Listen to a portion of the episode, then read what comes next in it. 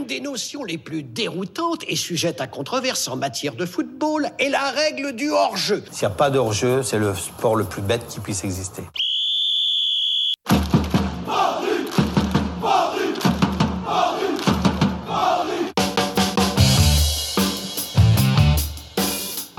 Bonjour à tous et bienvenue sur To Goal. Ravi d'être avec vous une nouvelle fois pendant une heure pour décrypter l'actualité du PSG dans le podcast Hors-jeu Capital.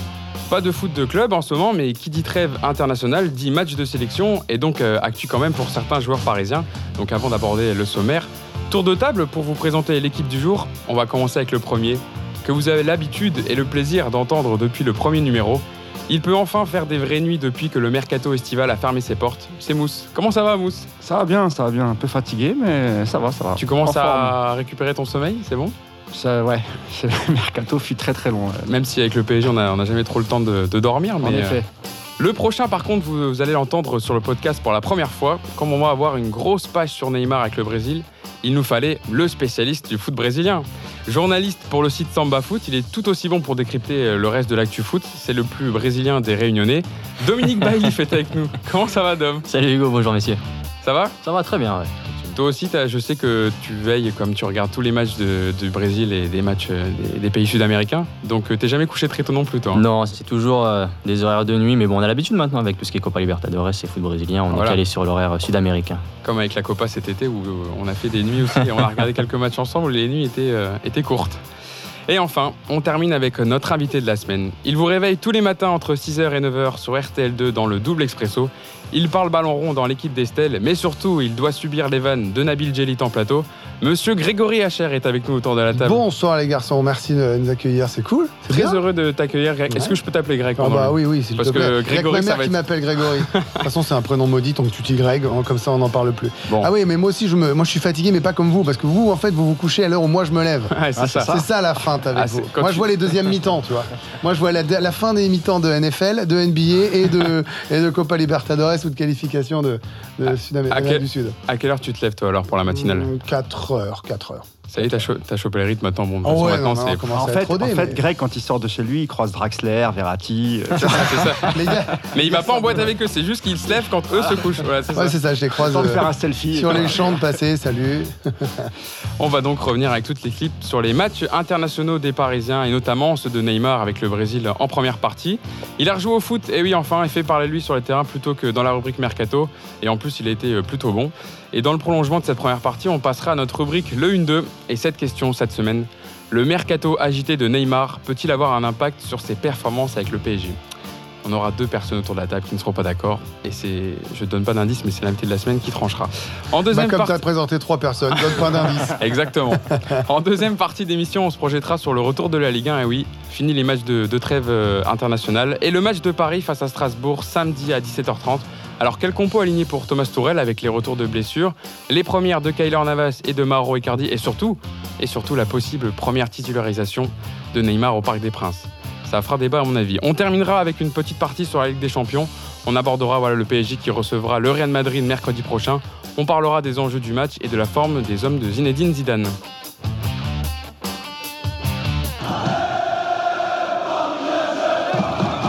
Donc en première partie, comme je vous le disais, on va commencer par euh, les performances des joueurs parisiens avec euh, leur pays, leur sélection. On va déjà, avant de s'attarder sur la Célestao de Neymar, Marquinhos et Thiago Silva, on va déjà parler un petit récapitulatif des performances des autres internationaux parisiens, notamment Leandro Paredes, qui a pas beaucoup joué lui depuis le début de la saison. Il a disputé les deux matchs amicaux avec l'Argentine. L'Argentine qui est déjà qualifiée pour la prochaine Copa América l'été prochain, c'est ça, un Dom Ouais, tous les pays sud-américains sont déjà qualifiés pour cette euh, édition 2020. Donc Comme euh, ça, ils ils, a- ils font mieux que ils sont moins hypocrites que nous. Nous, on en qualifie 6 sur 7 dans chaque Il y a groupe. moins de pays. Eux, au moins, déjà, directement, vas-y, tout le monde est qualifié. Donc c'est pour ça qu'ils avaient que des matchs amicaux. Et d'ailleurs, la, la prochaine Copa América qui se disputera en Argentine et en, Colombie. ouais. Et donc un 0-0 contre le Chili où il avait joué euh, la- pratiquement la totalité du match, mais surtout le deuxième, un 4-0 euh, assez retentissant contre le Mexique, avec un triplé de Lotaro Martinez, euh, l'attaquant de l'Inter Milan, et surtout un but de Paredes euh, sur penalty. Il a été plutôt bon dans le match, Dom. Je ne sais pas si tu as vu le match Ouais, contre ouais. l'Argentine, mais il a, il, a, il a fait un bon match. Il a eu des bonnes notes par les médias argentins. J'ai vu la note de 9,1 dans un média local, donc c'est que je ne sais pas si son objectif là-bas sur leurs joueurs, mais euh, en tout cas, il avait fait plutôt un bon match. Ils sont plutôt critiques d'habitude, mais là, effectivement, sur la, la partie qu'il a pu réaliser, sur cette deuxième rencontre face euh, au Mexique, il s'est montré euh, vraiment à la hauteur dans ce poste de milieu de terrain relayeur, pas vraiment défensif, mais relayeur. C'est peut-être le poste qui lui convient le mieux, et c'est ce qui fonctionne actuellement en sélection pour lui. Et on l'a vu, il s'est révélé, il a effectué un très bon match, passeur décisif, buteur. Donc aujourd'hui, il est en pleine confiance. On va voir si ça va se poursuivre avec son club. On est Dans- sûr c'est le même mec. Voilà, c'est ça. C'est le même gars. Dans quel a- schéma ils ont joué, euh, Dominique C'est un 4-4-2. 4-4-2 D'accord, ok. et lui il est en relayeur donc il y a deux milieux avec il est accompagné d'un autre joueur donc c'est pour ça que c'est dans ce système là où il se révèle le mieux et il est le plus à l'aise que seulement si on le met en sentinelle numéro 6 il n'est pas on va dire très Ah, de toute performant façon, ouais, c'est pas son pas son poste de prédilection. Exactement. Exactement. On va parler d'un autre milieu, mais celui-là, il est italien. Déjà rentré à Paris, puisqu'il s'était blessé lors du premier match de l'Italie en phase de poule pour l'Euro 2020. Marco Verratti, qui euh, a gagné avec euh, sa sélection, la Squadra Azzurra, 3-1 contre l'Arménie, où il a d'ailleurs disputé aussi euh, un bon match. Euh, il y a également Thomas Meunier avec la Belgique, qui lui aussi euh, a joué les deux premiers matchs du PSG et un peu moins, c'est plus Colin Dagba qui lui est passé devant sur les autres. Il a disputé les 98 90 minutes contre euh, Saint-Marin, où ils ont gagné 4-0. Plutôt offensif dans son couloir dans le 3-4-3 qu'on avait vu pendant Ouais, la voilà, ils ont, ils ont joué en 3-4-3. cher à, Roberto Martinez. Voilà, donc c'est un poste où il est plutôt à l'aise en, en piston droit, Thomas Meunier. Et victoire sur le même score contre l'Écosse 4-0 lundi, où il a également disputé les 90 minutes. Donc euh, le plein de confiance pour Thomas Meunier. Et enfin, Kaylor Navas, qui euh, lui aussi a disputé euh, un match avec la sélection avec le Costa Rica. Défaite 2-1 à domicile face à l'Uruguay, pourtant privé de, de Cavani et Suarez. Il est directement rentré à Paris, puisqu'on l'a vu disputer son premier entraînement en camp des loges euh, dès mardi. Il était Mardi, ouais. Content, on l'a vu des images euh, que le PSG diffusait. Où il, Ça vous a pas gêné, vous, les, les énormes bisous de Tourelle à Navas Ah, le câlin. C'est ce que j'allais dire, ouais. Merci frère, t'es venu, on va arrêter. On va arrêter de prendre des buts à chaque tir, merci. C'est surtout gênant C'est pour chaud, hein. Areola, ouais. Bah oui, je trouve que c'était limite too much. Non, non, Il il- attendait comme le Messi. Ah ouais. mais- c'est vrai, c'est vrai. C'est vrai que l'image m'a marqué où il arrive. C'est dingue. Merci d'être là, maître- merci d'être là en tout cas. Les trois derniers de l'effectif justement de, de l'effectif parisien qui ont joué aussi en sélection, c'est Marquinhos, Thiago Silva et Neymar avec le Brésil. Le Brésil, pareil, qui ne disputait pas de match de qualification, donc il y avait deux matchs amicaux contre la Colombie et le Pérou. Neymar qui a donc été appelé euh, pour le rassemblement par Titch. Je dis bien, Dom. C'est ça, exactement. Son dernier match qui datait euh, du 6 juin, c'était aussi avec le Brésil, juste avant la Copa América et cette blessure contre le Qatar qu'il avait justement privé de la compétition euh, chez lui euh, au Brésil. Dom, est-ce que tu peux nous parler des deux prestations brésiliennes? Je me tourne vers toi en premier. Contre la Colombie, il a fait plutôt un bon match avec une passe D pour Casemiro, un corner et surtout un but Mm. avec un, un beau jeu à trois avec une ouverture de Coutinho et surtout avec comme un symbole, c'est Daniel Daniel qui lui fait ce centre. Comment tu l'as trouvé toi euh, dans ce match? Bah, sur ce premier match avec, euh, face à la Colombie, il était titulaire et euh, Tite a fait le nécessaire pour le remettre dans les meilleures conditions possibles. Et il a réalisé pour moi un très bon match. Il a fait un très bon retour, en sachant qu'il n'avait pas de rythme de la compétition, parce qu'il n'avait pas encore joué avec le Paris Saint-Germain. Et on l'a vu tout au long de la rencontre. Il a essayé, il a tenté, il a vraiment retrouvé son style de jeu qui est fait de dribble, de feinte. Et on l'a vraiment trouvé euh, détendu dans cette, dans cette partie, même si sur la fin de rencontre, il a pêché physiquement. Il a voulu peut-être un peu trop en faire, ce qu'on pouvait lui reprocher auparavant. Mais ça s'explique par sa condition physique. Mais sinon, sur l'ensemble de la rencontre, il a vraiment eu son rôle euh, déterminant sur ce côté gauche qui aime bien repiquer dans l'axe et il a pu rayonner sur la rencontre même si ça s'est soldé par un, nul euh, 2 à 2 face à la Colombie qui elle par contre a vraiment mis l'impact physique qu'il fallait donc on l'a vu aussi qu'il pouvait résister aujourd'hui à cet impact là donc pour la suite de la compétition je pense que pour lui ça va bien le, bien le lancer mais sur cette partie il a vraiment été très bon même si, comme je le dis, après la 60e, 65e, il a un peu baissé de régime parce que physiquement, il, a, il avait moins de, moins de jus. C'est normal. Greg? Le temps- Est-ce que tu as été content justement, justement juste de le voir euh, rejouer au moins sur le terrain, d'être heureux de ouais, marquer? exactement, c'était le plaisir de le voir jouer parce que on a quand même le sentiment que, alors lui et surtout son entourage, j'ai presque envie de dire, qu'on a oublié qu'il était tellement fort. En fait, Ouais, il faut quand même pas oublier, quel que soit l'accueil qu'il va recevoir, on en parlera euh, tout à l'heure. Faut pas oublier que les, les- les supporters au parc, ils ont quand même la chance de voir euh, quand il est, alors quand il est pas blessé, je sais bien, on est obligé de dire ça, mais un des trois meilleurs joueurs du monde, c'est pas faux. Quoi. Je veux dire, c'est, c'est la stricte vérité en termes de talent. Et il refait le coup de Rennes. Qu'il joue pas pendant, euh, pendant des mois. Il vient faire la finale de Coupe de France contre Rennes. Il fait pareil, euh, 60 minutes où il est au-dessus de tout le monde. Et encore, il arrive même à tenir davantage Pas que plus, ouais. dans ce match-là. Il fait, il fait le match plein, il marque, il met encore un but. Voilà, il est juste tellement plus fort que même à 70-75% de ses capacités physiques, il domine une partie. Et euh, c'est pas étonnant qu'ils aient encore envie de le mettre euh, en avant, même s'ils ont gagné euh, sans lui. Euh, Ouais. bah, je veux dire, quand vous avez ce mec-là, vous faites tout pour, que, pour, pour le mettre dans de bonnes conditions. Et je pense que ses partenaires sont ravis de le retrouver à ce niveau-là. Je suis absolument pas surpris qu'avec, je te dis, 75% de batterie, ils soient encore capables d'être au-dessus. Parce que le Brésil, le Mousse qui a gagné, la, la Copa América sans lui, il s'était adapté justement au fait qu'il s'était blessé avant contre le Qatar. Et finalement, euh, Tite, on l'a vu dans son discours, il sait très bien qu'il est un des meilleurs joueurs du monde. Donc il a fait, on va dire, il a fait quelques comment je pourrais appeler ça? Quelques gentillesses, quelques caresses pour le mettre un peu dans le bon sens du poil en disant que voilà, il le mettrait dans les meilleures conditions pour jouer, que c'était le troisième meilleur joueur du monde. J'ai pas besoin de vous dire qui sont les deux premiers. Donc c'est aussi important pour son pour son prochain match avec le PSG, sa saison avec le PSG, d'être aussi bien, de retrouver son Brésil et d'être en forme. Bah, déjà, je pense que ça lui, euh, il avait des fourmis dans les jambes parce que on, l'avait vu quand il était euh, revenu de vacances tardivement. On avait vu quelques séances d'entraînement, il avait déjà l'air en jambes. Je pense qu'il était apte, même pour débuter le, le championnat, si, si, euh, si le PSG avait sifflé la fin de la récréation un peu plus tôt. Et je pense qu'ils auraient pu le réintégrer euh, directement. Preuve en est, il a joué euh, le premier match titulaire et, et il a joué tout le match. hein. Tout le match, pas- ouais, il dans son sorti, hein. Tout le match. Et, ouais. et, euh, il a été remplaçant pour le deuxième. Il, me semble qu'il est rentré à la 60, Oui, 60e. euh, voilà, après la 30e 60e minute. Donc euh, moi, je suis content déjà qu'il rejoue, parce que c'est- un joueur de foot qui, qui- qui adore ça, c'est sa vie. Et moi, je suis très très heureux pour lui qu'il rejoue.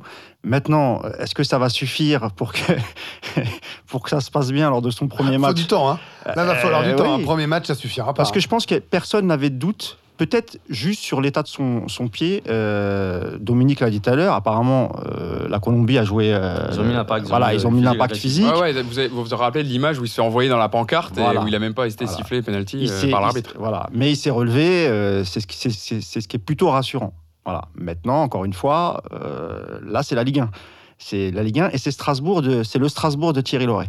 Donc, Est-ce que- quelqu'un sait, est-ce que quelqu'un sait, euh, parce que j'ai- pas l'info, mais euh, si euh, c'était prévu avec le PSG le temps de jeu, c'est-à-dire qu'il joue 90 minutes contre la Colombie pour avoir un match plein contre un adversaire plutôt fort, et après, bah, il a, alors même si le, le Pérou c'est pas rien, de jouer qu'une demi-heure justement en vue d'une éventuelle Bah. titularisation, ou, euh, ou alors c'est parce qu'il fallait faire croquer tout le monde. Alors moi, je suis pas sûr que le, le- le Brésil respecte toutes les consignes euh, du, du Paris Bah, Saint-Germain. médicalement parlant, je suis d'accord, mais maintenant sportivement. Bah, même sportivement, je crois pas qu'il y ait d'échange entre le. Je, je- je vois mal, triste, hein. je, je vois mal euh, Thomas Tuchel dire à Tite, oui, alors tu, tu le titularises le premier match et puis le deuxième. non, non, je pense que physiquement, comme l'a dit Dominique, je pense qu'il a, il, il a fait son choix Tite au vu du premier match. Il a, il a dû sentir que vers la fin, il pêchait ça, physiquement. ouais. Et je pense qu'il l'a, il l'a fait jouer une petite demi-heure. Et puis sans doute aussi pour pas prendre trop de risques par rapport à son club aussi, je pense aussi. ouais. Alors peut-être que c'est un choix de Neymar aussi. Je pense que Neymar, lui, au sein de la de l'équipe nationale, il a, il a quand même son mot à dire. Et s'il estime qu'il, qu'il est mieux pour lui de ne pas être titulaire pour le second match, je pense qu'on peut lui accorder cette faveur. Après, il y a aussi euh, le fait qu'il ne disputera pas la Ligue des Champions pendant les trois matchs, puisqu'il est suspendu. Donc, il, a poss- il peut aussi déjà jouer euh, dès cette semaine et aussi contre Strasbourg. Dom, pour terminer euh, sur ses performances avec le Brésil, donc le deuxième match contre le Pérou, défaite euh, 1-0, c'est clairement pas le remake de la finale, de la dernière finale de Copa América où le Brésil avait gagné 3-1. On le connaît avec le Pérou, une équipe très solide qui a posé pas même de, de problèmes au Brésil et le Brésil aussi qui a échoué euh, bon nombre de fois devant le but.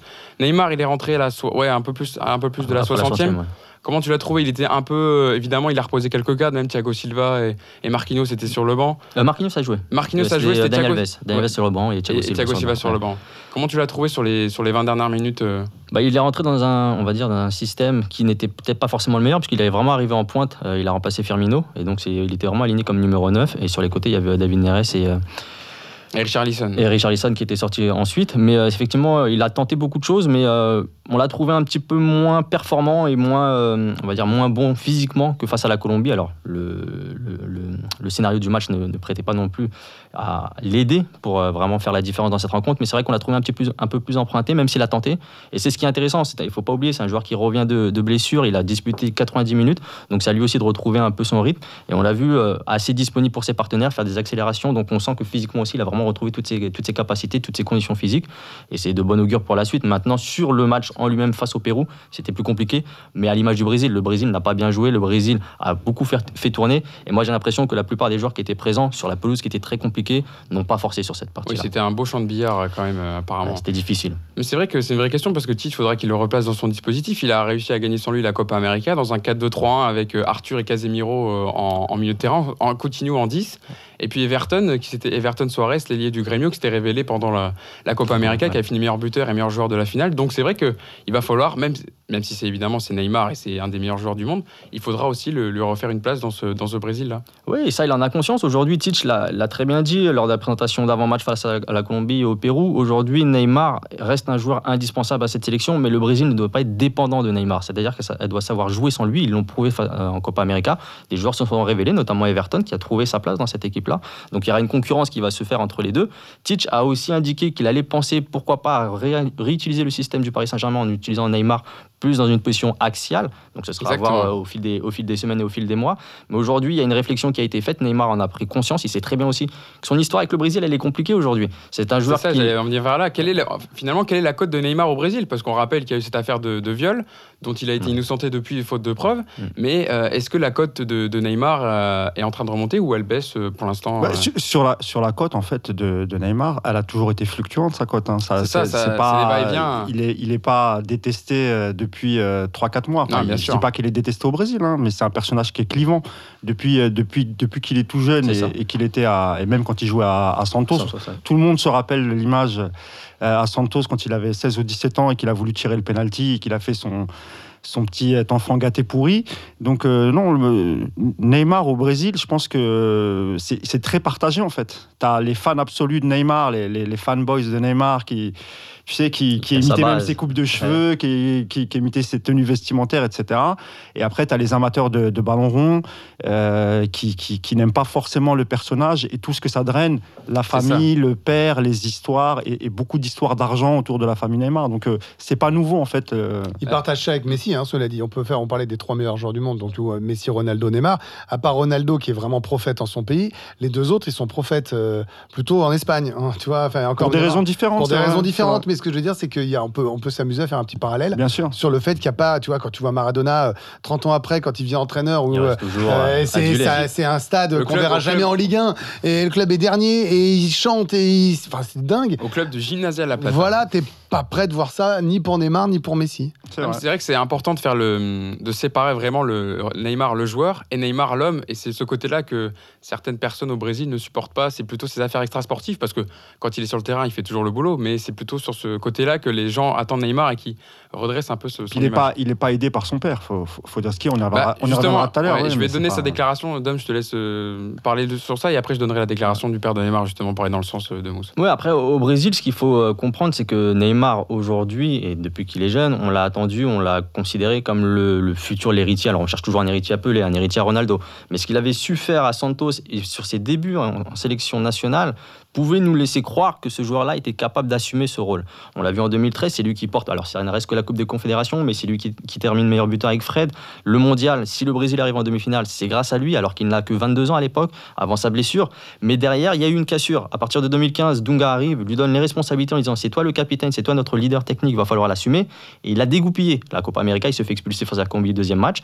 Derrière, il y a des sanctions. Ensuite, on ne retrouve pas le Neymar que l'on avait vu en club Bon, au avec- FC Barcelone. Dunga, c'est pas évident de. C'est pas- pas évident, bien sûr. Aussi, hein. Mais, ouais, mais- mais ce qu'il faut ouais, prendre en compte, ce qu'il faut prendre en compte, c'est que euh, on lui a mis beaucoup de pression et une responsabilité, et on pensait qu'il était prêt à l'assumer Ah, après sûr. le mondial. Et malheureusement pour lui, il a échoué. Et donc au Brésil, on est très partagé parce qu'on attend une vraie confirmation de ce joueur-là en équipe nationale, parce qu'on l'a vu, la Copa América, il n'était pas présent, et ils l'ont gagné sans lui. Donc aujourd'hui, il sait très bien qu'il est dans une position, pas de faiblesse, mais il doit se racheter auprès du peuple brésilien. Les supporters brésiliens et même les consultants, les anciens joueurs l'attendent au tournant. On lui demande maintenant de remporter quelque chose avec la sélection et d'être important et décisif. Tite l'a toujours dit, ce joueur-là est très important, on va pas dépendre de lui, mais ça reste quand même notre leader, notre phare offensif.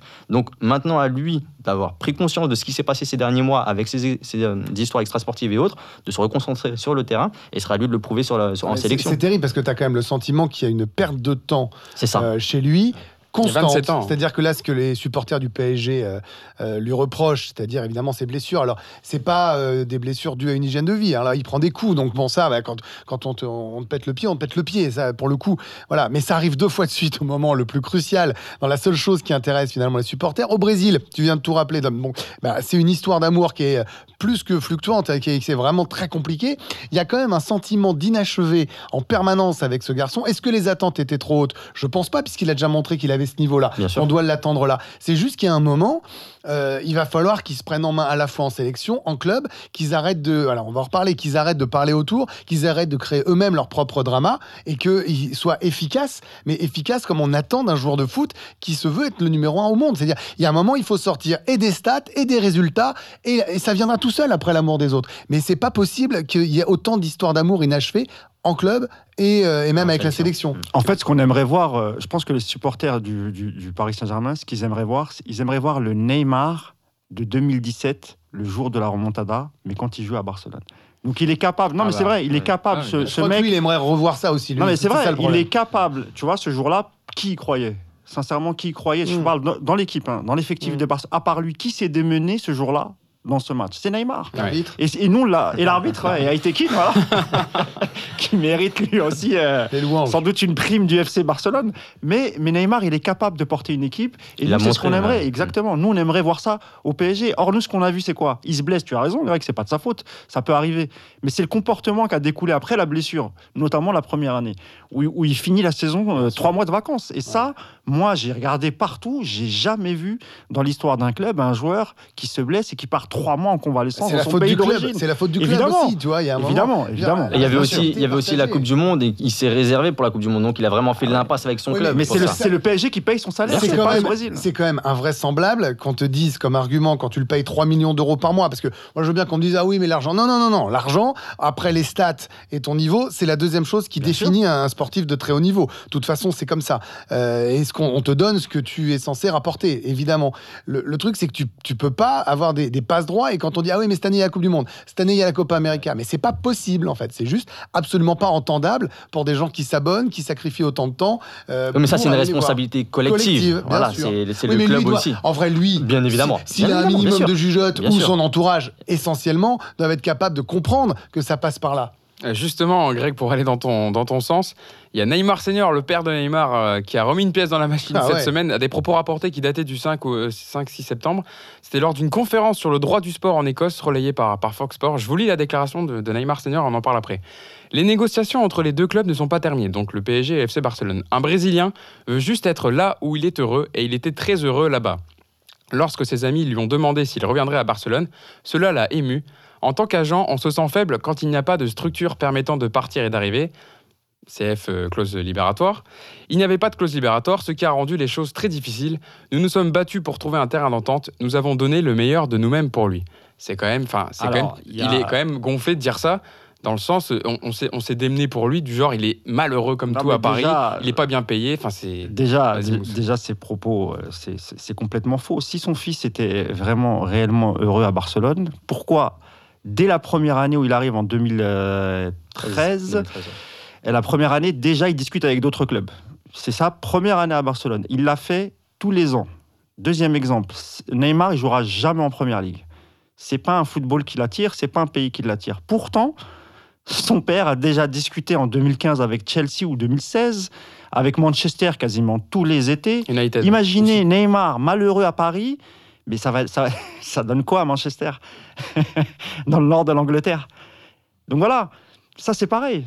Il- Mais là, il lui rend pas service parce qu'on a l'impression qu'il sert de vache à lait, de produit. non, c'est parce qu'il ne veut pas dire qu'il a fait une erreur, son père. Il ose pas, parce que c'est son père qui l'envoie. euh, Parce que c'est eux qui contactent Ah, le une, PSG. erreur, une erreur, je rappelle, il doit de l'argent au fisc, il doit des excuses aux dirigeants du FC Et Barcelone. c'est lui qui a contacté le- PSG en Et- 2017 pour eh signer au oui, PSG. C'est pas le. PSG qui va le chercher. C'est le Neymar père qui appelle Nasser qui dit on est prêt à venir au Paris Saint-Germain. D'ailleurs, euh, Voilà. Le clin d'œil, euh, c'était qu'à la fin du mercato, le, P- le, le Barça et le clan Neymar avaient rendez-vous devant la justice pour justement cette affaire de, euh, le père de Neymar avait Non, porté plainte là- contre là le club. c'est lunaire, quoi. Là où c'est, moi, je, le mot grave, euh, voilà, on le prend dans le terme de football, hein, c'est comme les mots drame, il faut, faut relativiser.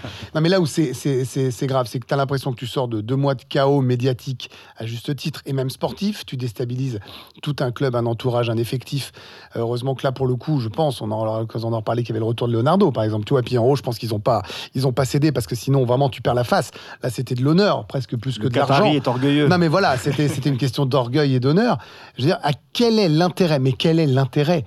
De remettre, comme tu l'as dit, une pièce dans la machine, de remettre de l'huile sur le feu Le truc est terminé. Tu es en train de, sans attendre une communication de, de crise, ou en tout cas, euh, parce qu'on l'aurait tous vu venir, hein, les communiqués, les oh là là, mais non, attendez, moi, j'ai pas communiqué. Bon, bref, quel est l'intérêt de faire ça? Il y en a aucun. Mais il y en a aucun, à part remettre ton fils, ton joueur, puisqu'il se situe en tant qu'agent hein, dans le. Voilà. Il parle pas de son fils, il parle de son joueur, lui en tant qu'agent. Quel est l'intérêt? Mais aucun. Parce que si tu veux que les mecs t'applaudissent contre Strasbourg, déjà c'était pas gagné et c'est même impossible. Mais alors en mettant ça, Mais Greg, Greg, c'est pas ce qu'il cherche, le père Neymar. Il Ah, cherche mais pas- bien il compris. cherche pas ce qu'on applaudisse son fils. Lui, il cherche à l'évacuer dès le 1er janvier. Donc lui, pour lui, c'est mettre la pression sur la direction parisienne en mettant, en, en- en disant cela, en disant c'est pas fini. Il y a, il y a, il y a, la- il y a la période hivernale, il y a, il le mercato hivernal.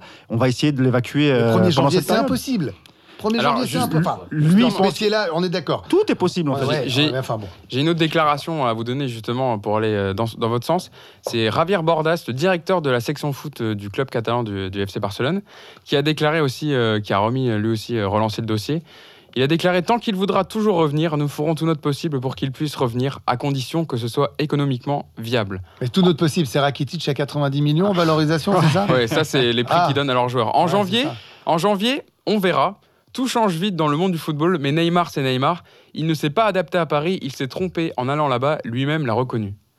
Oui, après, il- son Bordas, rôle. qui, était, euh, qui faisait partie des deux réunions, la première dans un hôtel dans le 16e et la seconde à, à la Factory qui avait Voilà. lieu le. Qui- Je sais plus c'était quel jour, euh, dimanche ou euh, clôture, voilà, ouais. c'était ça, euh, la veille ou samedi. euh, Oui, qui était avec lui- Eric Abidal dans la délégation voilà. barcelonaise pour Et- rencontrer Leonardo. Voilà, et André Curie qui fait partie aussi du, qui est représentant du, qui est représentant brésilien pour euh, pour le FC Barcelone, qui avait lui rencontré le père Neymar juste avant la, la Copa América. Je ne sais pas si Dominique euh, peut, peut confirmer, mais le, un, un des premiers contacts qu'il y a eu, c'était en janvier, c'était en juin, il me semble, et c'était au Brésil avec euh, André Curie. avec André Curie. Mm. Ouais, ça, ça- ça démarre de là, enfin ça démarre surtout de la Neymar fin mai qui, qui annonce à la direction parisienne qu'il Qui- qu'il qui ne veut plus reporter Ouais. le, le maillot du Paris Saint-Germain. Non, mais parce que en fait, en plus, je suis même pas sûr, moi, que Neymar euh, soit heureux des déclarations de son père. Je pense que je suis même pas sûr qu'il soit au même niveau d'intensité. Évidemment qu'il veut rentrer à Barcelone. euh, Ouais. Moi, je je pense que oui. Moi, je mais pense mais je pense qu'il subit Non, aussi non, les déclarations de ça le son père. pas. Non, ça le dérange Non, pas. ben non, il est qu'ils sont habitué. fusionnels, ils sont comme Bien ça. sûr. Donc euh, je peux te dire que ça, ça, ça le dérange pas. Ouais, mais là, il va rejouer toute la saison et t'as ton père Mais qui te. Il s'en fiche Il parce que ça lui passe Neymar, au-dessus. voilà, il sait que euh, quoi qu'il arrive, le maximum fin mai, il quitte le PSG. Donc lui, les sifflets, il va les prendre. Il sait très bien. Est-ce que tu l'as vu communiquer? Est-ce que tu l'as vu faire un effort? Est-ce que tu l'as vu poster un, truc sur Insta avec le maillot du PSG où, il fait mine de regretter même un petit peu? Jamais.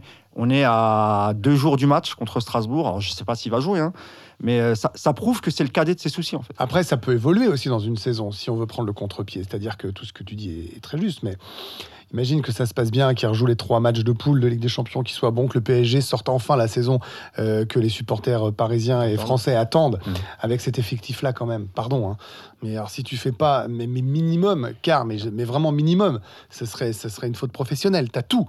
T'as tout là, vraiment, il n'y a, plus- il y a plus la moindre excuse. Alors, vous avez parlé d'aller- des latéraux, mais enfin bon, ça va. Il y a quand même pire euh, malgré tout, euh, Ah oui. tu vois, en Europe. Mais je veux dire, si t'es pas capable de sortir la saison, et puis imagine que Barcelone, ça se passe mal devant parce que Messi euh, soit physiquement plus compliqué cette année, comme ça semble être le cas là, mais même s'il est plus brillant que les autres, euh, qu'ils n'arrivent pas finalement à enchaîner en Ligue des Champions, et que toi, ça enchaîne, peut-être que fin mai, il se dit, attends, mais là-bas, en fait, c'est- bâton, bâton merdeux, bâton pourri. Moi, ici, ça commence à prendre bien. Le truc, je veux dire, tu vois, je, je te Ouais, dis pas qu'il partira pas. Et je te dis façon. hein. au bout de six mois, les codes d'amour et euh, des envies, elles Ça varient. Déjà vite. que dans notre quotidien à nous, c'est le cas, alors t'imagines pour eux. hein. Oui, non, ça secoue et ça se découvre facilement.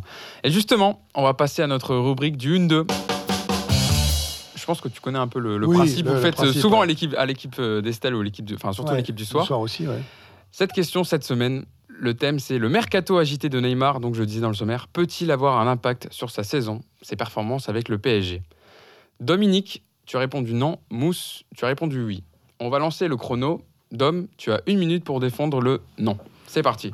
Non, moi je pense pas que euh, cette- ce mercato agité va, va le déranger ou va euh, avoir un impact sur, euh, sur sa carrière. On parle quand même d'un très grand joueur, on parle pas d'un bon joueur, mais d'un très grand joueur, d'un niveau international, d'un joueur qui a déjà prouvé par le passé que ce soit en sélection, que ce soit avec le FC Barcelone, qu'il est capable de réaliser des prestations hors normes et sur toute une saison. Alors oui, effectivement, il y a une histoire, une décote d'amour avec les supporters parisiens, mais comme on vient de le dire, je pense que lui, dans sa tête, ça lui passe au-dessus. Aujourd'hui, c'est le terrain. Et comme je l'ai dit tout à l'heure, il est dans une euh, démarche où il doit se racheter auprès des supporters parisiens, auprès des supporters brésiliens. Donc il a aussi un plan de carrière où il sait qu'il est un petit peu dans le creux. Il y a eu ses blessures, il y a eu ses histoires. Il est obligé de se racheter. Et dans sa mentalité, moi, je pense que ce joueur-là, aujourd'hui, est capable d'assumer ce rôle de leader. On l'a vu quand il n'était pas blessé au Paris Saint-Germain, il avait des, prestations énormes avec, euh, sur les deux dernières saisons. Et je pense clairement qu'il est capable de rééditer ce genre de, de, prestations et surtout sur cette saison il doit se faire racheter auprès des supporters. Donc pour moi, il n'y a aucun souci. C'est un très grand joueur et il prouvera une nouvelle fois sur le terrain. Qu'est-ce qu'il est bon? Il est resté même deux secondes.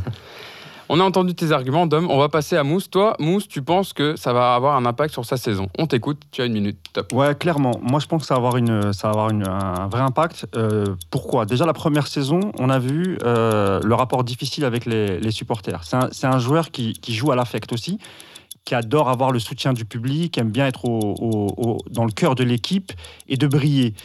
Or, rappelez-vous qu'après l'histoire du, penalty gate, il y a eu cette histoire de penalty gate, il y a aussi l'histoire euh, de l'égalisation du record de Cavani quand il n'a pas laissé tirer le penalty. Qu'est-ce qui s'est passé? Ça a sifflé, ça a vraiment sifflé, euh, une partie du, parc l'a sifflé. Et ensuite, tout le reste de la saison, il allait plus saluer les supporters. Il avait un comportement, il tirait la gueule, il n'était pas bien. Euh. Donc, moi, je pense que rien que ça. Et puis, deuxième chose, est-ce qu'il va jouer à fond? Il sait qu'il a un problème à la cheville. Il sait qu'il y, a son club de cœur qui va peut-être venir le chercher l'été prochain. Est-ce qu'il va pas s'économiser pour éviter de, se blesser et que ça, que ça fasse capoter le, transfert? Donc c'est pour tous ces éléments que je pense que ça va avoir un vrai impact sur son jeu euh, cette saison. Oh, t'as été bon aussi. Hein. La semaine dernière, t'avais dépassé de 40 secondes quand même. Là, oui, mais là, il y a Greg vois revu tes notes. moi, en termes de timing, je rigole pas. Hein. On a entendu vos arguments, Dom et, et Mousse. Greg, c'est à toi de trancher. Alors pour toi, euh, est-ce que le mercato agité de Neymar va avoir un impact sur sa saison? Je suis désolé Moussa, hein. je suis 2000% d'accord avec J'ai pris un risque en défendant le... Ah t'as pris un risque, t'as pris, euh, as pris un énorme risque. Euh, non, je, n'ai aucun doute sur le fait que ça ne peut pas et que ça ne va pas affecter son niveau. je, pense qu'il va jouer à fond pour la simple et bonne raison qu'un footballeur de ce niveau-là, si il joue moins bien, si jamais ses stats deviennent très quelconques en s'économisant, bah, le transfert se fera pas. C'est-à-dire que les mecs sont quand même pas complètement fous, même s'ils ont envie de le rapatrier. À un moment, si le mec est pas bon, euh, quand bien même c'est Neymar, ils le prennent pas. Et, euh, et, euh, je, moi, enfin, c'est mon point de vue. Après, toi, peut-être, mhm. peut-être que l'histoire s'écrira autrement. Je, je pense pas une seconde qu'il puisse jouer à ça. il a besoin, lui et son père, peut-être pas de l'amour des, des, supporters parisiens, mais il a besoin de redevenir footballeur avec des stades de haut niveau et à nouveau de s'acheter une nouvelle fois, parce que c'était le cas après euh, ces roulades en Coupe du Monde et tout ce que tu veux, de se racheter une, une image, euh, une, quelque chose qui a refait de lui un footballeur de très haut niveau. Donc, bah, c'est avec le PSG cette année, même si c'est pas ce qu'il souhaitait. Donc, je suis persuadé que son talent et l'équipe qui est là autour de lui euh, feront qu'il de toute façon, s'il se blesse pas, parce que c'est ça le, souci, il fera une grande saison et, et il a besoin de ça pour un éventuel transfert et pour redevenir footballeur bankable. J'espère qu'il va pas se faire savater dès samedi s'il joue contre Strasbourg, parce qu'on se rappelle Zoni Gonçalves euh, l'année dernière qu'il avait mis une bonne, euh, une bonne charge et qu'il lui avait dit. C'est ça, qui est drôle quand même. Enfin, drôle. Ouais, c'est ça qui est drôle quand même. c'est drôle. Quand tu connais l'histoire avec euh, Strasbourg, bah non, mais c'est incroyable. le mec te fait trois mois de gueule, il tape. Ah, je veux partir, je veux partir tous les jours. Le premier match où il pourrait éventuellement revenir, c'est le match contre les mecs qui lui ont pété le pied, mais c'est incroyable. Je veux dire, il y a, en vrai, on peut se mentir, il n'y a que dans ce club-là où ça peut arriver. Hein. ah bah, oui, je pense. Je veux dire, c'était écrit. Tu mets fin mai euh, un sondage sur, euh, sur, sur votre site. Euh, les gars, à votre avis, on n'a pas le calendrier. On ne sait pas ce qui va se passer. Contre qui, à votre avis, va faire son retour? Je te certifie que tu as 78% de Strasbourg. Hein. je le signe. Ah, mais c'est sûr. C'est l'histoire du ah, club. Mais Leonardo, il a dû appeler Thierry Lauré. Il a dû dire Fais-toi plaisir. Fais-toi plaisir. Bah. C'est un bon système pour lui. La cheville. Ah, ils ont besoin de lui. En vrai, sinon, t'imagines, il l'aurait fourgué. en vrai, il l'aurait fourgué. Bien sûr, Mais ils l'ont pas refourgué parce qu'ils sont pas, ils sont, ils s'y sont pas retrouvés. oui, bien sûr, je suis d'accord. Les Qataris, c'est pas une question d'argent. S'ils veulent même, ils l'offrent à Barcelone. Tu vois, c'est pas tant ça. C'est vraiment pour pas être ridicule à la face du monde et se dire, nous, on a payé une clause. On a, on a, on a hmm. été en 2017, on a fait tout ce qu'on fait. Et aujourd'hui, parce que Monsieur veut partir, il faudrait qu'on arrange les Barcelonais. Hors de question pour les. C'est de l'orgueil et de l'ego, mais après, quand ils te proposaient une somme, comme j'ai vu. Parce que les Qataris euh, peuvent acheter même le club de Barcelone la ville de Barcelone. Mais ouais, faut faire ça, on va se marrer. on va se marrer. Non, mais 135 millions d'euros, en vrai, c'est euh, hors joueur. Euh, sur un joueur qui a été blessé deux fois, c'est finalement le prix de presque le prix d'achat, puisque comme il faut le calculer à l'amortissement sur les 5 Sur les ans, cinq ans. avec le fair play financier, c'est du quasiment 45 millions par saison, j'arrondis. 180 millions en fait. Oui, non, mais en plus, voilà, donc là c'était mieux, mais quand tu vois certaines offres tomber à 135 plus des jours, en vrai, même ça, c'est pas honteux financièrement. Non, c'est juste que- une histoire d'image, d'orgueil et finalement aussi d'effectifs, parce que. Sportivement, il parce faut que se retourner aussi. Bah, À la fin de mercato, trouver un joueur qui est capable de le remplacer avec son niveau, c'est pas évident. Alors, je pense que si- si- s'ils avaient conclu l'accord avec, euh, avec, euh, avec le Barça, je pense qu'ils auraient pu faire venir euh, tout de suite euh, Dy- Dybala. Dybala, suite, ouais. ouais, ouais, tout de suite. D'ailleurs, je pense qu'il y a peut-être moyen que, que la direction revienne vers, vers Dybala en janvier. C'est possible aussi. Il a déjà ses billets d'avion Bourget Dybala, c'est sûr. Bah, a priori, il n'est pas dans les plans de, de, de Sarri. Ils veulent ouais. vraiment l'évacuer. Il a un gros salaire. euh, Il cherche à évacuer tous les gros salaires. Après, il disait, pareil pareil. de, hein. il disait pareil de Matuidi euh, il y a encore un mois et demi. hein. Puis Ouais, il, a mais là, mis, il a c'est- mis tout le monde d'accord Ouais. encore une Ouais, fois. Matuidi, il n'a pas, il a pas, un sa- il a pas le salaire de Dybala. Il a mais je suis pas, d'accord, tu vois ce que je veux dire? je parle en termes c'est de joueur. C'est un joueur qui a, fait ça dans tous ses clubs. Bah, Partout tout où il arrive, on, on- on l'annonce euh, sur le banc ou troisième milieu, quatrième milieu. Et puis finalement, il, suffit qu'il rentre en jeu, qu'il qu'il fasse ce qu'il sait faire. Et puis la- le match d'après, il est, il est aligné en premier sur la feuille de match. T'avais pas prévu dans le conducteur que je te lance sur Matuidi, hein Ah, c'est Ah, ça, ça on- peut arriver. Euh, attends, parce hein. que là, après, on va enchaîner avec euh, bien fait pour Rabiot, si vous voulez. On fait un tour de table. Ah, pourquoi pas Non, mais c'est vrai que Matuidi, il était annoncé dans la- dans l'année dernière. En plus, ils ont recruté Aaron Ramsey, euh, Adrien Rabiot. Rabiot, ouais. Et au final, c'est plus c'est Emre Can, le milieu, qui lui s'est plaint en disant euh, J'ai Qui pas été inscrit frais, sur la hein. finale de un sur, le groupe coup, de. Ligue des bah, Champions. Il avait qu'à pas refuser le Paris Saint-Germain. hein, Voilà. Exactement, parce qu'il a précisé dans, dans son Ah interview oui. en même temps que il avait refusé Paris en lui disant qu'il jouerait à la Ligue des Champions et il serait inscrit. Et finalement, patatras, il a appris le Ah, lendemain qu'il ne serait pas. Tu peux pas. dans la Enfin, liste. moi, je peux pas lui en vouloir à ce gars-là. Enfin, je veux dire, tu, tu- tu joues à la Juve, qui est Ouais. quand même. euh, Ça reste quand même. euh, Et puis, l'année dernière, il a un club joué. supérieur au Paris Saint-Germain Bah, en termes de palmarès, d'histoire et même tout récent. Il n'y a pas de débat. Euh, et, et ils te disent, bah non, on te promet tu vas jouer malgré les milieux. Euh, Tu as le droit de dire, bah non, je vais me battre. Et puis là, il a, il a aussi vu le pléthore de, mi- de, de milieux de terrain euh, qu'on a cette saison, parce que d'ailleurs, c'était pas le cas, mais il a, il, Emre Can, je pense qu'il a aussi vu ça. Ander Herrera, Gay, Paredes, il, il s'est dit, mais où, quand est-ce que je vais jouer, à quel moment je vais jouer, même si lui, il peut jouer à deux postes, hein, il peut jouer en, en défense centrale aussi et, et- et devant la défense. Simplement que ce soit en défense centrale ou au milieu de terrain, on a du monde. Bon, on n'a que Gay qui, fasse, qui, qui est vraiment un, milieu, un, un vrai numéro 6. Mais tu peux te débrouiller avec un double pivot, etc. Donc euh, il y a ce qu'il faut à Paris maintenant au milieu. Bon, on a fait le tour justement de Neymar euh, au Brésil, Neymar avec le PSG, mais on va parler de son club. Et oui, dans notre deuxième partie de- du podcast, car le prochain match du PSG, c'est samedi 17h30 contre Strasbourg, cinquième journée de Ligue 1, retour euh, du championnat de France. Et Thomas Tourel qui devra faire des choix puisqu'il a les retours de blessures de Ander Herrera. euh, de Edinson Cavani qui a repris avec le groupe, de Abdou Diallo également qui avait eu un, traumatisme com- commotion à l'œil. ouais. Commotion à, à l'œil. Euh, Neymar qui pourrait faire sa première. Euh, Mauro Icardi qui est de nouveau euh, qui est disponible et qui pourra jouer euh, en pointe en fonction du dispositif de Tourelle. Donc Greg, c'est l'heure des Ah, choix pour Thomas Tourelle. Là, lui qui se plaignait de pas avoir d'effectif, là Ah, pour le coup, il peut pas. là, il n'a pas le choix. Ah, il a plus le choix. Et maintenant, il est en première ligne. Il a tout le matos nécessaire. Il pourra plus refaire le coup du. Pourtant, moi, je trouvais qu'il était assez incroyable pendant 6-7 mois. Sa manière de communiquer, même de, vois, avec la création de Marquinhos en milieu défensif après deux matchs poussifs derrière. le- le- L'Europe entière se dit c'est fort d'avoir fait ça. Non, franchement, j'étais complètement euh, abasourdi par la, nullité des derniers matchs après l'élimination de United, la défaite en Coupe de France. Tout ça, quand même, faut lui imputer. Parce que on peut pas défendre tout gratuitement. Bien sûr que les joueurs ont leur part de responsabilité. Bien sûr que la blessure de Neymar te fait mal, mais il y a un moment, tu es capable normalement de gérer avec un tel effectif d'autres résultats. Et les autres l'avaient fait avant. hein. Donc il n'y a aucune raison qu'ils n'y arrivent pas. C'était pas obligé de tout gagner chaque année. Après, pour Strasbourg, moi, je suis partagé quand même. C'est-à-dire que qu'est-ce que tu fais? Est-ce que tu te dis. Je mets l'équipe qui va jouer contre le Real parce que de toute façon mon équipe manque d'automatisme donc j'ai besoin d'une sorte de répétition générale. Ou est-ce que bon il y a suffisamment de talent les certains connaissent déjà le club. Je mets une équipe mixte pour à la fois préserver les joueurs éviter euh, les risques de blessures éviter qu'ils se fatiguent pour jouer euh, les trois points contre le Real euh, et relancer Neymar conforter Navas tranquillement dans les buts lancer Icardi. Est-ce que je mets Cavani d'entrée de jeu je le fais jouer 60 minutes ou est-ce que je le mets contre le Real et je le fais jouer que 30 minutes enfin? Je veux dire oui il a des choix à faire mais moi je pense que le, seul choix qui doit être le bon c'est le match contre le Real après parce que si tu arrives à gagner ce match là avec les blessures d'Mbappé euh, celle de Cavani où il revient l'absence de Neymar vu le calendrier tu as quand même déjà, déjà une chance forte d'être qualifié dès la fin des matchs allés donc je suis partagé. Si j'étais Tourelle, je mettrais l'équipe qui joue contre le Real, contre Strasbourg en répétition. Mais ça n'engage que moi.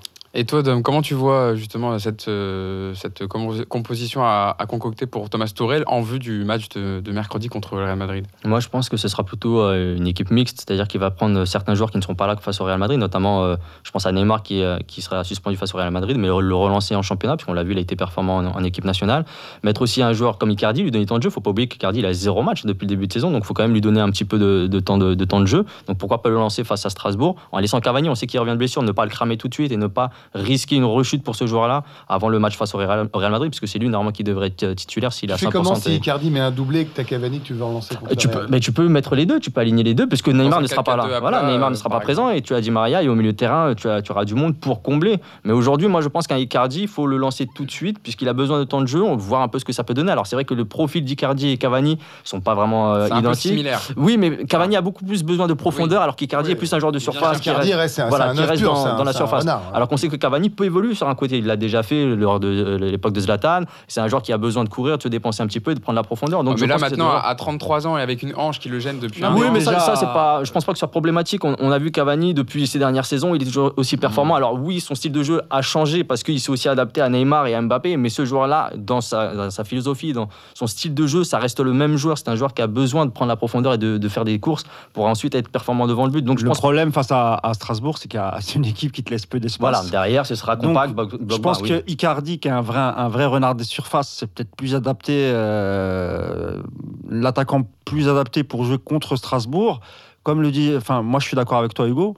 Euh, Cavani, 33 ans, il fait beaucoup moins d'efforts. euh, Enfin, on l'avait déjà vu en, en- en fin de saison dernière, mais c'était peut-être dû au- au- aussi à sa blessure. Mais physiquement, il commence, euh, il commence déjà Un petit un peu à décliner, mais- à, à décliner, tout comme ce, tout dur, comme ce hein. compère Ouais. d'attaque. euh, T'es dur, mon non, non, non, un petit peu, je dis, je dis pas, mais, mais on le sent quand même, comme Suarez euh, au FC Ah ouais. Barcelone, qui, qui lui aussi. euh, euh, mais, mais pourquoi aussi? Parce que le jeu de le, le jeu d'Edinson, tout pendant pendant dix ans, ce mec, Ouais. il a fait que ça, que des appels, il a défendu. Au bout d'un moment, ton corps, c'est normal que tu ne puisses plus euh, réitérer toujours les mêmes efforts. Icardi, il a 26 ans. C'est un vrai, vrai joueur de surface. Quand tu joues face à des équipes regroupées, tu peux pas lancer les- tes attaquants, etc. Moi, je trouve que c'est une très, très bonne idée. Maintenant, il faut que les latéraux euh, fassent bien leur boulot, qu'ils puissent monter, faire, distribuer quelques centres. Mais moi, samedi, euh, je suis pas sûr qu'il aligne Neymar, mais pas, pas par rapport aux, aux- aux supporters. Pourquoi alors pour... Bah, pour préparer le match de pour préparer le match de Tu mercredi. me rejoins, t'es d'accord avec Bien moi, sûr. malgré que je t'ai fait perdre tout à l'heure. Non, non, je suis d'accord. Il est pas rancunier, Mousse. Il n'y a pas de problème. Mais surtout, il faut, il, il faut, il faut créer une complicité avec les, avec les trois qu'il va mettre devant. Et, si, si la ligne Sarabia euh, Di Maria. et, et Di Maria, après en pointe, il faut, faut, faut voir qui va mettre, Cavani ou, ou, ou Icardi. Moi, je mettrais une pièce sur, euh, sur Icardi quand même. Ah bah oui. Euh, et, et moi, ce qui me fait peur aussi un peu con- contre le, contre le Real, c'est qu'on n'aura pas d'accélérateur de jeu. On n'aura ni Mbappé ni Neymar. Donc, euh, il, va, il va falloir, vraiment falloir trouver la, la solution. Et aussi, il faudra voir quel Real on aura euh, en face de nous. ça. Il faudra observer le match ce week-end du Real pour voir déjà euh, le retour de d'Hazard, euh, etc. Après, le le match contre le Real, à mon sens, le PSG a plutôt intérêt à ne pas le perdre qu'à le gagner. C'est-à-dire que quand je parlais du calendrier, après ils ont deux matchs à l'extérieur où si euh, ils arrivent à avoir le retour d'Mbappé, hein, sera fondamental. Parce sera que, acquis, ouais. Voilà, c'est quand même compliqué de jouer sans Neymar et Mbappé. Parce qu'il quand- a, il est revenu à l'entraînement, même si Voilà. individuel, mais il est revenu. Il a repris. Donc si tu gagnes après tes deux matchs une fois le but, ne pas perdre ce match contre le Real, moi je trouve que c'est hyper important pour te faciliter le, le reste. euh, Alors c'est un peu une la palissade de dire ça, mais je veux dire, quand on a vu les blessures et avant le transfert d'Icardi, tout le monde s'est dit oh là là là là, le match contre le Real ça va être une boucherie, il est perdu, on n'en parlera plus, on verra ce qui se passera. Je pense que ne pas le perdre, c'est-à-dire que même si tu n'as pas d'accélérateur de Mhm. jeu, mais que tu arrives à avoir, mais même une attaque, euh, Sarabia, Di Maria, Di Maria et Icardi, Icardi. et derrière, tu fais un gros milieu parce que maintenant avec Gay, tu as des gars. S'ils commencent à le regarder, ils vont, s'ils se mettent à courir comme lui, ça va plus être les mêmes matchs hein, Gay, quand même. si hein. tu mets Gay et Herrera, deux, deux milieux qui couvrent vraiment Mais oui, très très bien le milieu de terrain. Ça permet à Verratti déjà, lui, d'être un tout petit peu plus Libérer haut. les tâches défensives. Voilà, essayer de, de, de- de trouver les attaquants devant. Ouais, je suis tu d'accord deviens, avec tu deviens plus solide pour au Bien moins sûr. essayer de ne pas le perdre. Ça veut pas dire que les mecs vont pas te marcher dessus parce que ça reste quand même le Real Madrid, même si c'est un début de saison compliqué. Mais moi, je trouve que ce match-là, si tu le joues sans accélérateur et puis après, tu as des bons tireurs de coups de pied arrêtés, un ballon qui traîne, si tu as un Icardi, il est tout à fait capable de le bonifier.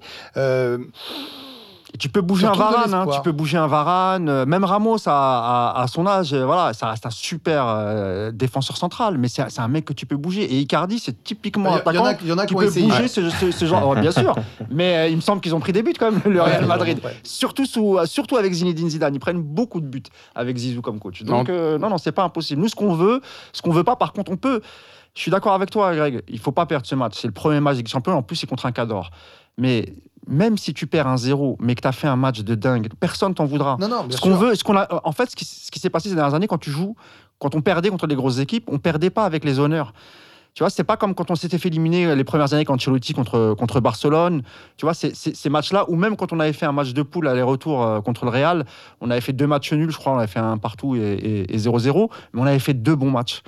Et c'est ça qui manque. C'est-à-dire que tu peux perdre contre une grosse équipe, c'est pas très très grave, c'est une phase de poule, mais pas de regret. Tu as tout donné, tu sors, t'es crevé, et tu as eu, t'as eu des occasions, t'as- tu vois, tu as fait un peu vibrer les tribunes, tu as fait kiffer les, les- les mais- supporters derrière leur écran, et c'est ça qui manque au, au Alors PSG. attention, parce que si tu perds ce match-là, pardon, Ah, je dis pas qu'il faut le perdre, moi je veux qu'on gagne. Non, mais Je bien sais, sûr, je vois, non, mais que- je vois que je- t'es- Non, t'as mais des si jamais il t'arrive une défaite sur ce match-là, le match à Galatasaray, Ah bah, Il devient déjà euh, c'est plus- déjà un match coup près, ouais. hein, plus Ah, bien sûr, bien sûr. Parce que Ah, c'est vrai, il tu as raison. bien en plus. hein. Tu as raison. Non, mais là, attention, hein, Ah bah bien sûr. c'est plus la Non, même. mais c'est hein. pour ça qu'il faudra quand même en prendre au moins un point. Toi, toi, Dom, comment tu vois le match? Parce que c'est vrai que le Real Madrid, bon, est pas en grande forme. Ils sont cinquième au classement. Ils ont pris 5 points en 3 matchs. Le dernier match, c'était contre Villarreal. C'est Gareth Bale, le pestiféré, qui a marqué un doublé et qui avait déjà fait une passe euh, pour Benzema euh, au premier match contre Valladolid. Voilà, comment tu- c'est un, un, un Real Madrid en, en rappelle qu'il y, a- difficulté? il y a aussi quelques blessés euh, au Bien Real. sûr, Eden Hazard ne sera c'est- toujours pas revenu. Ouais, on sait pas Il s'il y, sera a, présent, il y a hein. Vinicius qui revient, qui a joué avec le Brésil d'ailleurs euh, déjà quelques Comment justement tu vois ce Real Madrid euh, face, à- face au PSG Bah, si on regarde déjà, euh, compare- on compare les deux équipes et la dynamique du moment, on voit que le Paris Saint-Germain est quand même au-dessus. On voit que cette équipe du Real Madrid est encore en train de, de tâtonner. On voit que Zinedine Zidane aujourd'hui essaie de trouver un vrai système. On l'a vu sur le dernier match, il est passé en 4-4-2 et on, on voit que l'assise défensive n'est pas très bonne aujourd'hui. On voit que les défenseurs prennent souvent la marée. Souvent Sur- exposé. Ouais, souvent exposés depuis ce début de saison. On l'a vu, ils ont pris 5 buts, je crois, en 3 journées. Donc on voit que cette- ce secteur défensif aujourd'hui est en difficulté et il a du mal à trouver le bon équilibre. Même s'il y a encore Casemiro et Kroos, on voit qu'il manque encore ce milieu de terrain. Troisième milieu de terrain qui que pouvait être Modric auparavant, mais qui est souvent sur le banc depuis le début de saison. Donc c'est pour ça que c'est pour cette raison que moi je pense que le Paris Saint-Germain aujourd'hui est un petit peu en avance. Ils ont un peu plus de, je vais pas dire de certitude, mais de garantie dans le jeu face à ce Real Madrid qui est plus en train de tâtonner. Surtout si Hazard n'est pas présent. On sait très bien qu'aujourd'hui le rôle qu'il doit avoir dans cette équipe est déterminant pour le, bon fonctionnement du secteur offensif du Real Madrid. Donc c'est pour, c'est pour ces raisons que je pense que le Paris Saint-Germain aujourd'hui est un petit peu au-dessus. Maintenant, sur un match, effectivement, ça reste le Real Madrid, ça reste une équipe avec d'expérience, avec des très grands joueurs, de très grands talents. Mais sur cette première rencontre, je pense que le Paris Saint-Germain peut pas faire la surprise, mais être au-dessus au-dessus et au Non, minimum. je trouve ambitieux. Au-dessus. Bah, euh, Non, mais quand tu regardes les matchs du Real Madrid. C'est pas si loin quand même. Non, mais, Ouais, oui, mais- bien sûr, mais après, sur l'ensemble des rencontres de début de saison entre Ouais, le Paris Saint-Germain, ouais, ouais. dans le jeu, hein, je parle, dans, dans Mm. le contenu, le Real Madrid, pour moi, euh, s'est exposé, a laissé beaucoup plus de failles évidentes que le Paris Saint-Germain a, a pu le montrer. Et puis le, le Real Madrid est encore un peu en expérimentation. T'en parlais, ils ont joué avec ce 4K2 avec Jovic et Benzema qui n'ont jamais joué ensemble. Euh, Il y a Ferland Mendy qui a fait sa première contre le Villarreal qui a été d'ailleurs très bon. Donc euh, voilà, c'est un Real Madrid. que Zidane euh, veut vraiment faire, faire, faire la place à Mendy, parce que moi je pensais qu'il allait Mendy cette saison allait être la doublure de, de Marcelo, ça n'a pas l'air d'être le cas. Il est- il s'est blessé, il est revenu, Mm. il l'a mis titulaire, donc euh, c'est peut-être aussi qu'il compte sur lui toute la saison. Donc, euh, Après Zidane, on sait très bien que ce qui va l'intéresser, c'est de pas être trop décroché éventuellement en championnat tout de suite et euh, la- attendre. la attendre, priorité bah, quand même. hein. C'est-à-dire, vous vous souvenez quand même quand le PSG tire le Real en huitième de finale, euh, mais nous les premiers sur les plateaux, alors sans être démesuré à 90-10, on disait bah ouais, peut-être que le PSG est favori à 55-40, et puis les autres c'est des animaux à sang froid qui ont déjà gagné euh, tout ce qu'ils pouvaient gagner, et, euh, voilà donc. euh, il faudra tirer aucune conclusion de ce match-là, je pense, ni alors plus en négatif qu'en positif. Une victoire, ça sera super, ça sera non, mais. Zizou, il a plus la pression pour remporter la Liga que la Ligue des Champions. Bien hein. sûr, Euh, parce que c'est l'objectif prioritaire. Il en a pris Ah ouais. trois, et, euh, voilà. Donc euh, je, pense que vraiment son objectif prioritaire, c'est la Liga. Pérez lui a euh, Att- Pérez, dit, il faut, même- il, faut, il faut remporter le championnat Et d'Espagne. d'ailleurs, il, a- il a encore appelé cette semaine Florentino Pérez qui disait qu'ils avaient beaucoup investi, 305 millions d'euros. Il y a Eden Hazard à 100 millions, Lucas Jovic 60 millions, Eder Militao, le, le défenseur, 50. 50 millions. Millions. Ferland Mendy, 48 millions d'euros. Rodrigo, qui était déjà arrivé euh, depuis l'hiver de Santos, 45 millions d'euros. Et Areola, Oui, mais Zizou, Très payant de Zizou, 2 millions euh, d'euros, Zizou, il boude, il a pas eu son Pogba. donc- c'est ça. En fait, c'est- tu ça vois. parce que Ah ouais, le fait de pas avoir eu exactement Paul ça. Ba- le, de fait de pas avoir eu Paul Pogba tout le mercato, ça l'a, on va dire, ça l'a travaillé dans la tête. Non, mais en plus, tu Il a refusé des l'impression que pistes ça, comme- ça le travaille encore aujourd'hui. Bien Parce que t'as as, l'impression qu'il avait tout planifié avec. Tu sais, il avait ses plans, il avait ça devait être la pierre angulaire de son milieu. Voilà. Et au final, peut-être qu'il avait les solutions aussi en interne. Il a pas Dani Ceballos qui, Parce qui a été prêté à, parti, qui a été prêté à Arsenal. la saison dernière. Qui est- Dani Ceballos qui fait des très bonnes prestations Ouais. avec Arsenal, qui a été très bon aussi avec l'Espagne euh, pendant les matchs de sélection. Kovacic qu'ils ont fait partir. Au final, le, le Real Madrid a peut-être les solutions en interne et euh, dû te débrancher le... J'ai dû te débrancher mon micro. ah Tu m'entends ou pas? Tu m'entends plus? Eh, j'ai piqué sur une mousse. J'ai piqué, ton micro deux secondes, le temps qu'on remette le mien. Le, le, le truc, c'est que à 300... Combien tu m'as dit euh, le... 305 millions d'euros en tout le 305 mercato millions d'euros, dépensé. t'as une enveloppe de 305 millions d'euros. Est-ce que tu achètes ces joueurs-là? Sincèrement. Tu devais euh, renouveler ton attaque, puisque tu savais que depuis le départ de Cristiano Ronaldo, c'était compliqué. Tu sentais que Bale devait partir aussi, donc tu devais euh, trouver un remplaçant. Maintenant, le, le- profil de, de Jovic, c'est un profil jeune. C'est un joueur qui a performé à, Francfort, mais ça reste que Francfort. On lui demande aujourd'hui une confirmation au Real Madrid. Et on sait très bien que l'étape est beaucoup plus, plus haute, la marche est beaucoup plus haute. Donc, est-ce qu'il va pouvoir s'imposer rapidement? Je suis pas convaincu. Est-ce qu'on va lui laisser le temps aussi? Alors, On sait très bien qu'au Real Madrid, on a besoin de résultats rapidement. On sait que Zidane est arrivé aussi au Real Madrid pour retrouver bah, le, sens de la victoire et, la gagne. Donc aujourd'hui, on va, on va pas leur laisser énormément de temps pour se construire. Et c'est pour ça que c'est pour cette raison que dans le secteur offensif, seulement avec Jovic, même si tu as un hasard, mais qui ne sera pas attaquant, qui sera plus en, mode créateur, ça pourra poser des difficultés. Donc cette équipe du Real Madrid, aujourd'hui, oui, elle va tout miser sur la Liga, mais avec le- l'enveloppe dépensée, je pense qu'en Ligue des Champions, elle doit pas être ridicule. Elle se doit aussi d'avoir des résultats, même si elle va pas la gagner, mais au moins de passer le premier tour. Et je pense que cette équipe-là a une énorme pression sur les épaules. Et surtout, Zidane a une énorme pression. Alors, il se l'est tout seul en revenant, bien évidemment. Personne ne l'a forcé à revenir. Mais aujourd'hui, il est conscient du chantier qui l'attend. Et pour ça, même s'il n'a pas Pogba au milieu de terrain, il est obligé de retrouver une assise défensive que, qui, pour moi, depuis le début de saison, il n'a pas su trouver. Est-ce que Mousse, euh, est-ce que Thomas Tourel pourrait être en difficulté s'il venait à perdre le premier match de Ligue des Champions? On sait que voilà, c'est la compétition phare où Thomas Tourel sera jugé, c'est sa deuxième année. Est-ce qu'il pourrait avoir des soucis en cas de, défaite euh, contre le Real? Bah, je pense qu'on peut faire un parallèle entre, entre Zinedine Zidane et, Thomas Tuchel. Je pense que tous les deux sont dans la même position en fait. C'est-à-dire que euh, Zinedine Zidane, lui, est revenu justement pour, euh, pour gagner la Liga et, redorer le blason du Real en, Ligue des Champions. Thomas Tuchel, c'est sa deuxième saison. Il a des choses à se faire pardonner. Comme le disait Greg tout à l'heure, on ne peut pas non plus tout lui pardonner et, et- et dire non, mais c'est pas de sa faute, il a eu des blessés. Non, et parfois il a fait des choix que, nous, supporters, on n'a pas, pas vraiment compris. Même encore aujourd'hui, il fait encore parfois des choix où il s'entête avec certains joueurs euh, dont on... Enfin, moi, je parlais de Thilo Kerrer, par exemple. Moi, je trouve qu'il insiste avec ce joueur. Alors, je, veux bien, je, suis d'accord avec certains supporters sur le niveau de, Thomas Meunier défensivement. C'est vrai qu'il a, il a, il a, il a, il a encore des lacunes, mais c'est un joueur qui se cache jamais. C'est un joueur qui, offensivement, parfois débloque des, des- des situations. Donc oui, Thomas Tuchel a la pression. Il faut, il faut bien comprendre qu'il y a une situation qui est inédite euh, sous, euh, avec le PSG euh, sous l'ère QSI. C'est que c'est la première fois que tu as deux grands coachs qui sont disponibles et qui sont prêts à signer au Paris Saint-Germain. Un mec comme Allegri, il a été approché toute sa vie par le PSG, j'exagère, mais depuis qu'ils sont là, les Qataris rêvent de le faire signer. José Mourinho, au, début de l'ère Qatari, c'était une cible prioritaire. Il l'est beaucoup moins aujourd'hui parce que ça marche un peu moins.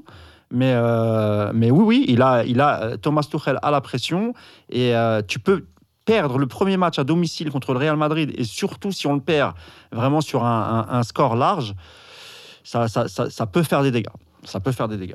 Toi, Greg, euh, est-ce que tu penses aussi que Thomas Tourel pourrait se retrouver en, en difficulté en cas de défaite contre. Real? Non, mais il sera en difficulté. euh, il sera en difficulté toute la saison dès qu'il va perdre un match, en fait. Tu vois, regarde les articles contre Rennes, regarde ce qu'on en fait en émission, mais c'est normal.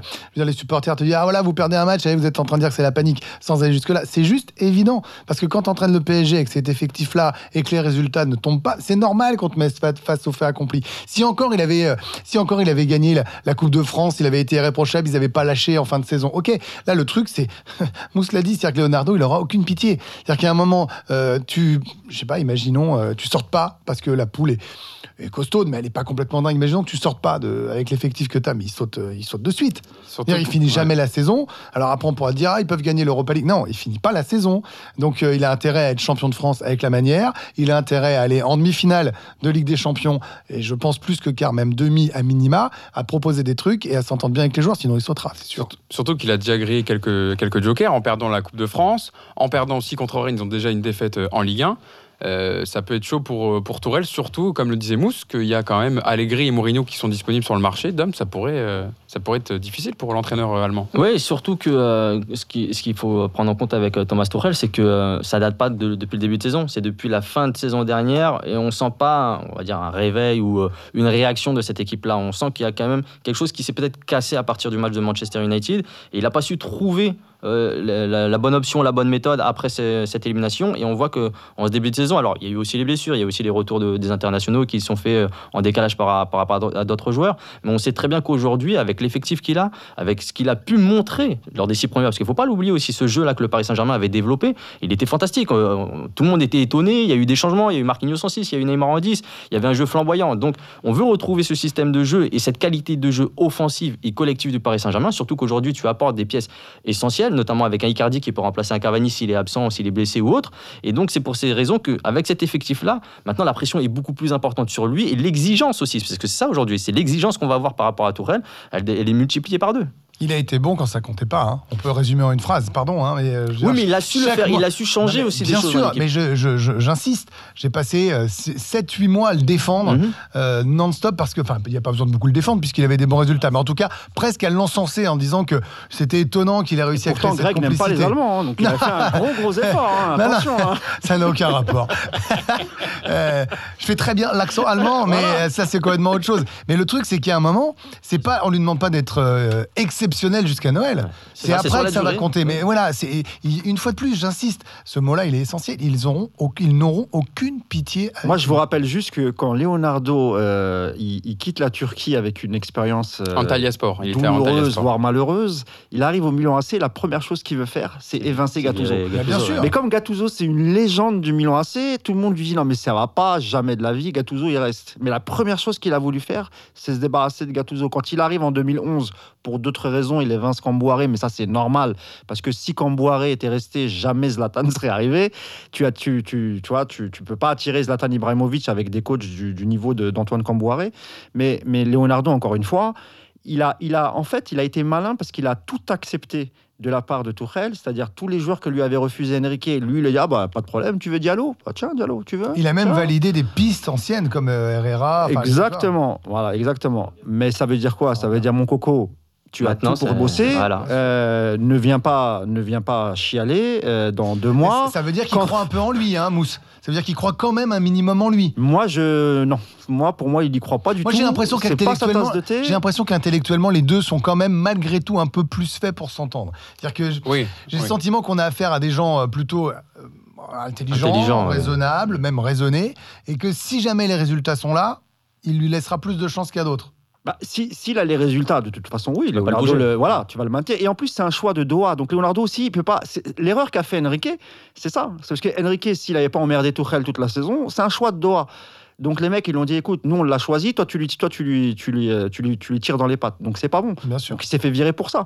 Donc Leonardo, il est patient, mais je pense qu'il a déjà dû avertir. Voilà, moi je suis le patron du sportif. Si ça me convient pas, je le lourde. Il lui reste, euh, ah oui, il a prolongé, donc il lui Deux reste ans, deux ans de contrat. Mm. Celle-ci plus euh, plus l'autre. Mais euh, bon, c'est c'est- Enfin, il une pas- dernière année de contrat, ils pourront lui payer. Hein. Et puis, et puis il n'a pas un salaire exorbitant. hein. Enfin, les salaires des coachs au PSG, comparés à, à- à d'autres écuries, euh, j'allais pas dire que c'est des smicards, mais on est loin des salaires, euh, par exemple, de Simeone à, à l'Atlético, Ah oui, ou, lui, voir les coachs de première ligue. Donc, c'est voilà, c'est pas un problème pour le PSG de, de, de lui dire ciao. En tout cas, on aura beaucoup de choses à débriefer jeudi prochain déjà Ah avec oui. euh, après ce match contre Strasbourg et le match du Real Madrid. On va terminer euh, l'émission par euh, le prono décalé. Et oui, le prono décalé qu'on a déjà fait lors des, lors des deux premiers numéros. On l'avait pas fait la semaine dernière parce qu'il n'y avait pas de match. Mais là, retour des matchs, donc retour du, du prono décalé. Sur ce PSG Real Madrid, les gars, je vais vous demander une petite prédiction sur le match. Sortez votre boule de cristal. Un fait, pas le score, attention, on fait pas comme dans toutes les émissions, parce que le score, c'est trop facile. Mousse, commence par toi. Qu'est-ce que tu pourrais dire, un fait qui va arriver pendant ce PSG Real Madrid Écoute, j'ai réfléchi et je pronostique une décision euh, de la VAR, mais en notre faveur, tu vois, pour la une fois, contre le Real Madrid. Ça serait exceptionnel. rare, tu vois, Ouais. donc euh, voilà, tu vois, une sorte de, de, de main de Ramos, euh, comme, comme ce qu'a fait Kimpembe contre Manchester, tu vois, il est optimiste dos, là, tu vois, Ça à la tape. 89e, ça, ça touche le coude de Ramos, penalty 1-0, on tire le rideau, terminé. Et toutes les mains sont sifflées maintenant dans la Voilà. surface. Donc, euh, Avec Aitekin au sifflet, tu vois. Ça, ça serait beau, non Ah ouais, ouais. Le Ça, retour. c'est vraiment. Dom, qu'est-ce que tu verrais, toi? Moi, je, je verrais et je pense euh, une prestation énorme de Navas face à son ancien club. Ah, il merde. montrer que. c'était ma prédiction. Ah, excuse-moi. Désolé, je suis arrivé en premier. Non, Vas-y, parce que je vais aller un peu plus loin. Prends le reste, prends le reste. Voilà, vas-y, premier moi, pot- je, prendrai les une pièce restes. sur Choupo-Moting. Mets une pièce sur Choupo-Moting. Je vais faire Non, comme, mais- comme Julien Cazard. Premier poteau, premier servi, comme on dit. Mais non, je pense que Keylor Navas, effectivement, aura, euh, aura à cœur de montrer que ça reste quand même un, un- un portier euh, déterminant pour, euh, pour son équipe, qui- maintenant qu'il est le Paris Saint-Germain. Il l'a montré à de nombreuses reprises, notamment en Ligue des Champions avec le Real Madrid. On sait que Zidane était attaché à ce portier-là. Et je pense qu'il aura vraiment à cœur de, de faire une grosse prestation. Et pour moi, voilà, je, je- comme je le parlais tout à l'heure des dynamiques positives et un petit peu négatives du Real Madrid, je pense qu'il va écurer les attaquants du Real Madrid. Quand on voit en plus euh, à quel point euh, Zidane était dégoûté de perdre Kyler Navas, ça serait vraiment un beau symbole qui arrête, tout- il arrête toutes les frappes de Il Benzema. euh, récupère Areola, c'est pas Ah, c'est vrai, on champion leur- du monde. on leur fait- champion du monde. on leur fait un beau cadeau. Greg, je termine par toi. Euh, Alors, qu'est-ce que tu ouais, verrais, toi Sur Navas. Alors, je vais aller. Alors, attends, je vais même changer un peu, du coup, pour que ce soit un peu marrant. Adam, il nous a tous. Je euh, vois J'ai spoilé. genre, je- un truc un peu à la con, mais qui peut tout à fait arriver avec ce genre de, de, de grands joueurs. Il arrête un penalty Ouais. et il fait quand même une Il petite boulette. Ah. Ah ouais, Donc. Il en- peut en faire, il peut en faire. Tu vois fait- il fait- Donc, il y a- arrête un y a- fait, il fait un très bon match. Il sort un penalty au moment où il y a un match genre un partout, euh, tu vois, 2-2, un truc comme ça. Mais il y a eu un des deux buts ou un but qu'il a pris, il aurait, il n'était pas totalement Ah, mais irréprochable. Toi, on sait ce que tu veux, tu veux de la polémique pour en parler dans l'équipe des stades Pas le du lendemain, tout, c'est pas ça du tout. Je... Non, bah, non, non, Comme ça, ils vont faire un débat, mais, finalement, pas. Navas est-il Voilà. meilleur qu'Areola Alors non, ça, ça arrivera pas. prêt, Non, non, on non, annule pas du tout, euh, pas du tout. Ah, non, non, parce que là, franchement, Non, je là, on y a été. hein. Mais euh, voilà, je le... non, en tout cas, allez, je le vois arrêter un penalty. D'accord. Voilà. Bon, Kyler Navas, oui, on, on verra sa performance, mais c'est vrai que c'est pas un habitué trop des boulettes. Hein. Il en a fait Oh, quelques-unes. il en a Il en fait a fait quelques-unes. quelques-unes. Ouais, mais il a gagné trois Ligues des Champions. Donc, ouais, euh, mais il a fait, il a, non, il a été, ex- il est exceptionnel dans les duels aussi. Oui, il est très très bon sur sa Est-ce ligne. qu'il a une donc Coupe du Monde, Navas Non, il une a Coupe pas. du Monde, Non, il a pas coupe. il Et pas Areola, il est quoi, Areola Il est, il est champion Un du peu de respect pour Alphonse, s'il vous plaît. Bon, en tout cas, on aura le temps de voir ça. Merci beaucoup à vous tous. Merci Mousse. Merci Dom d'être venu. Et merci, Merci. à toi, Greg, aussi d'être venu pour euh, ce quatrième. invitation. Merci à vous d'être venu pour ce quatrième numéro de d'Orjeu Merci à Capital. tous. On se voit tous jeudi prochain. Il y aura de l'actu à débriefer. Ciao Oh,